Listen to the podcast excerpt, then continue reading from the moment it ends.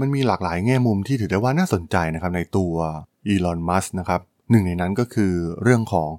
ความหมายของชีวิตมันคืออะไรนะครับ มันแทบจะเป็นคำถามของเขามาตั้งแต่เด็กเลยก็ว่าได้นะครับ เพราะว่า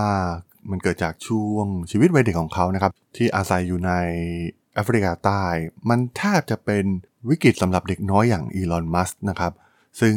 กว่าที่เขาจะผ่านพ้นช่วงนั้นมา แล้วก็มาเริ่มต้นชีวิตใหม่ในประเทศแคนาดาเนี่ย มันเป็นช่วงเวลาที่ยาวนานมากๆสำหรับเขานะครับ มันมี 3 สิ่งที่อีลอนมัสเนี่ยคิดเสมอนะครับ ว่าจะเป็นสิ่งที่ส่งผลกระทบต่ออนาคตของมนุษย์เรามากที่สุด สิ่งแรกคืออินเทอร์เน็ตที่กำลังเติบโตอย่างก้าวกระโดดไปยังผู้ใช้งานทั่วโลกในขณะนั้นนะครับ สิ่งที่ 2 คือเรื่องของพลังงานยั่งยืน และสิ่งสุดท้ายก็คือการสำรวจอวกาศ ทั้ง 3 สิ่งเนี่ยเรียกได้ว่าอีลอนมัสต้องการมาปฏิวัติมันแทบจะทั้งสิ้นนะครับผ่านธุรกิจต่างๆ ของเขา เรื่องราวเรื่องนี้มีความน่าสนใจอย่างไรนะครับ ไปรับฟังกันได้เลยครับผม You are listening to Geek Forever podcast. Open your world with technology.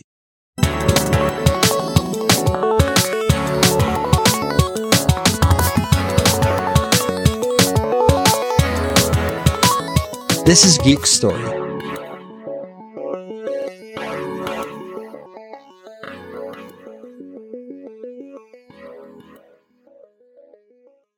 สวัสดีครับ ผมดลธราดลจากด.ดล็อกนะครับและนี่คือรายการ Geek Story นะครับรายการที่มาเล่าเรื่องราวประวัตินักธุรกิจเรื่องราวทางธุรกิจที่มีความน่าสนใจนะครับ วันนี้มาพูดถึงชายคนนี้อีกครั้งหนึ่งนะครับ ตอนนี้เรียกได้ว่าผมทั้งเขียนบล็อกทั้งอัดพอดแคสต์มีเรื่องราวเกี่ยวกับอีลอนมัสก์แทบจะทั้งสิ้นนะครับ ทั้งเรื่องของอรถยนต์ EV เรื่องของแพลตฟอร์ม X หรือว่าธุรกิจอื่นๆของเขาอีกมากมายนะครับเรียกได้ว่าอีลอนมัสก์เองเนี่ย แฝงตัวอยู่ในธุรกิจแห่งอนาคต แทบจะทุกๆสิ่งนะครับ แน่นอนนะครับว่ามันเป็นปมมาจากวัยเด็กของเขาเองด้วยนะครับ ที่ผ่านชีวิตที่ยากลำบากมากๆ ในแอฟริกานะครับ แทบจะไม่มีเพื่อน ใช้ชีวิตอย่างสันโดษแล้วก็ใช้เวลาส่วนใหญ่เนี่ยในการอ่านหนังสือนะครับ สิ่งนี้มันเป็นสิ่งสำคัญมากๆสำหรับอีลอนมัสเพราะว่าเขาอ่านหนังสือแทบจะทุกแนวนะครับหนังสือเกี่ยวกับปรัชญาเขาก็เป็นคนหนึ่งที่อ่านหลายเล่มมาก ๆนะครับ มันไม่ควรเป็นหนังสือที่เด็กน้อยอย่างอีลอนมัสเนี่ยต้องอ่านเลยนะครับ ในตอนที่ยังเยาว์วัยอยู่ หนังสือเชิงปรัชญาที่เขาชอบมากที่สุดก็คือ The Hitchhiker's Guide to the Galaxy โดยดักลาสอดัมนะครับ ซึ่งเป็นหนังสือที่เสนอมุมมองปรัชญาในหลาย ๆ ด้านนะครับ เนื้อหาเนี่ยมันเป็นเหมือนการรวมเอาหนังสืออย่าง Monty Python และ Star Wars เนี่ยมารวมกันนะครับ สิ่งสำคัญที่มัสได้เรียนรู้จากหนังสือเล่มนี้ก็คือแนวคิดในการตั้งคำถามกับสิ่งต่างๆ มนุษย์ทุกคนเนี่ยมักจะมีคำถามอยู่เสมอนะครับ หากไม่เข้าใจในสิ่งใดสิ่งหนึ่ง ซึ่งมันก็เหมือนกับอีลอนมัสนะครับที่กำลังตั้งคำถามกับชีวิตตัวเองว่า ความหมายในการคงอยู่ของชีวิตเขาเนี่ยมันมีไว้เพื่ออะไร ย้อนกลับไปตอนที่เขาเรียนอยู่ที่ University of Pennsylvania เนี่ยเขาก็ได้เริ่มตั้งคำถามว่า อะไรที่เป็นสิ่งที่ส่งผลกระทบมากที่สุดต่ออนาคตของมนุษย์เราในวันข้างหน้านะครับ มันน่าสนใจนะครับว่าทำไมเขาจึงตั้งคำถามเหล่านี้นะครับ ส่วนหนึ่งก็มาจากหนังสือนวนิยายที่เขาชอบอ่านของไอซักอาซิมอฟนั่นเองนะครับ ซึ่งเป็นหนึ่งในนักเขียนในดวงใจของมัสเลยกว่าได้ ซึ่งนวนิยายวิทยาศาสตร์ของไอแซคอาซิมอฟเองเนี่ยก็เป็นแรงบันดาลใจที่สำคัญนะครับ ให้อีลอนมัสเองเนี่ยคิดเรื่องใหญ่ ๆ ที่สร้างผลกระทบต่อโลกเราที่จะเกิดขึ้นในอนาคต ก็ต้องบอกว่าหลายๆ ไอเดียของอีลอมัสเองเนี่ยก็มาจากนวนิยายของอาซิมอฟนั่นเองนะครับ แต่ว่าเขาเองเนี่ยก็ไม่ได้คิดแบบเพ้อฝันแบบนวนิยายนะครับเขาคิดโดยพื้นฐานทางด้านวิศวกรรม ที่ตัวเขาเองเนี่ยได้ร่ำเรียนมานะครับ ทั้งเรื่องของการสร้างกระสวยอวกาศ เรื่องพลังงานที่จะใช้ขับเคลื่อนมันมัสก์เองเนี่ยเปรียบเทียบกับความเป็นจริงอยู่เสมอนะครับ โดยใช้หลักการทางวิทยาศาสตร์ในการคิด มันมี 3 สิ่งนะครับที่มัสก์คิดเสมอว่าจะเป็นสิ่งที่ส่งผลกระทบต่ออนาคต มนุษย์เรามากที่สุดนะครับ สิ่งแรกก็คืออินเทอร์เน็ตที่กำลังเติบโตอย่างก้าวกระโดด ไปยังผู้ใช้งานทั่วโลกในตอนนั้นนะครับที่มัสก์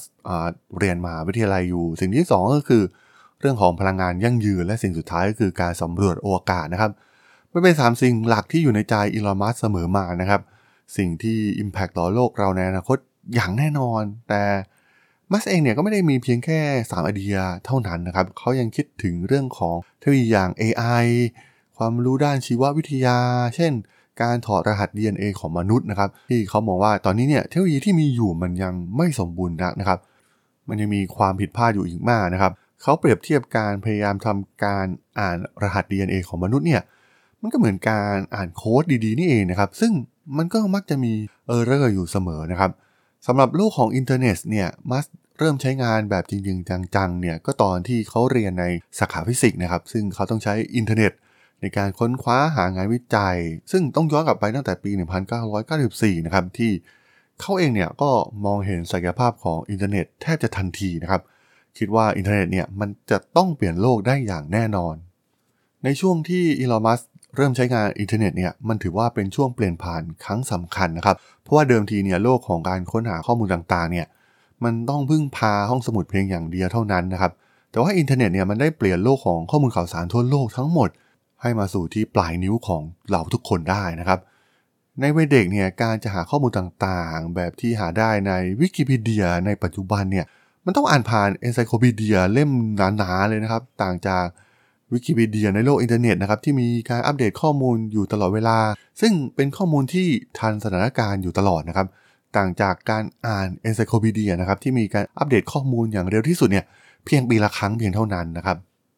ส่วนเรื่องพลังงานยั่งยืนตัวอีลอนมัสเองเนี่ยที่เติบโตขึ้นในแอฟริกาใต้ ซึ่งประเทศแอฟริกาเนี่ยก็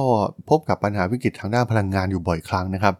บางครั้งปัญหาน้ำมัน ซึ่งเป็นแหล่งพลังงานหลักที่สำคัญที่สุดของแอฟริกาใต้เนี่ยมันหนักมากๆนะครับถึงขั้นที่ว่า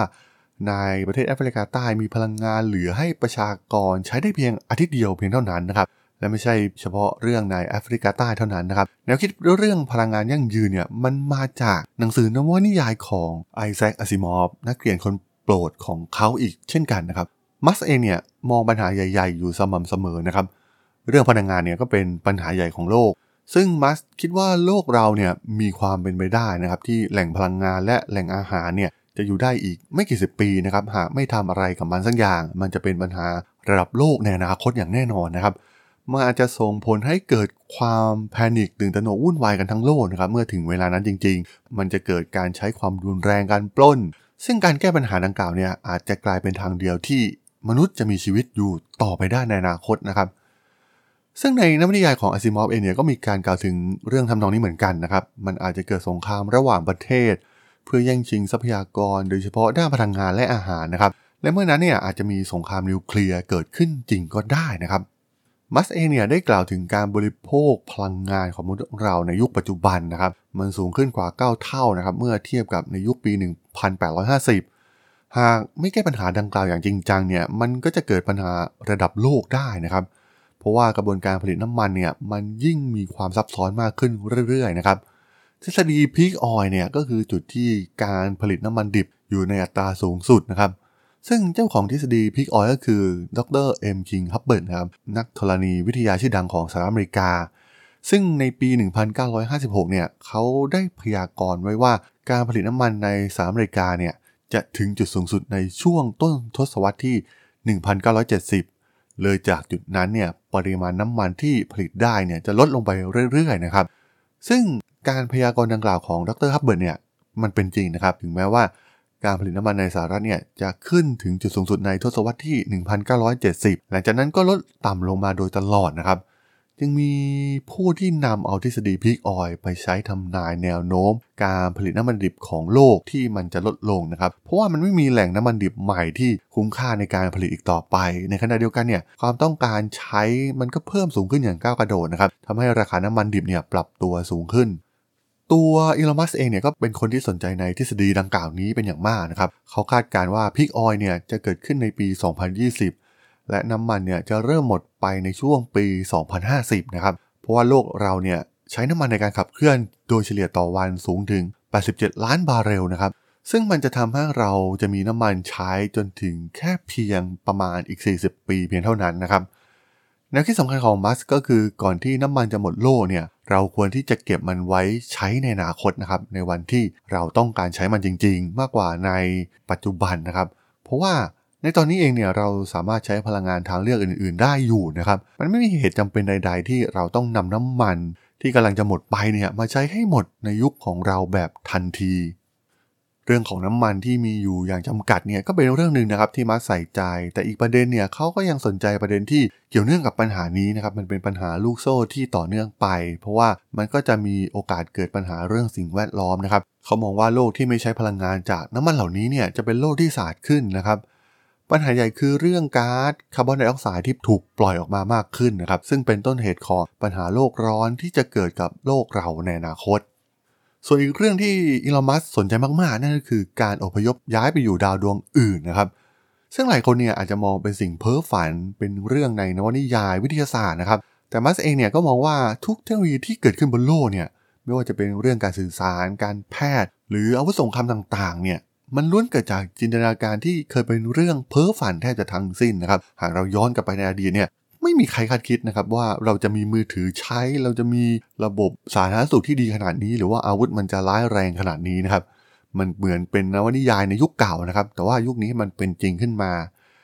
ก็ต้องบอกว่าความเปลี่ยนแปลงในโลกปัจจุบันเนี่ยทั้งเรื่องปัญหาโลกร้อน หรือว่าปัญหาสิ่งแวดล้อมอื่นๆเนี่ย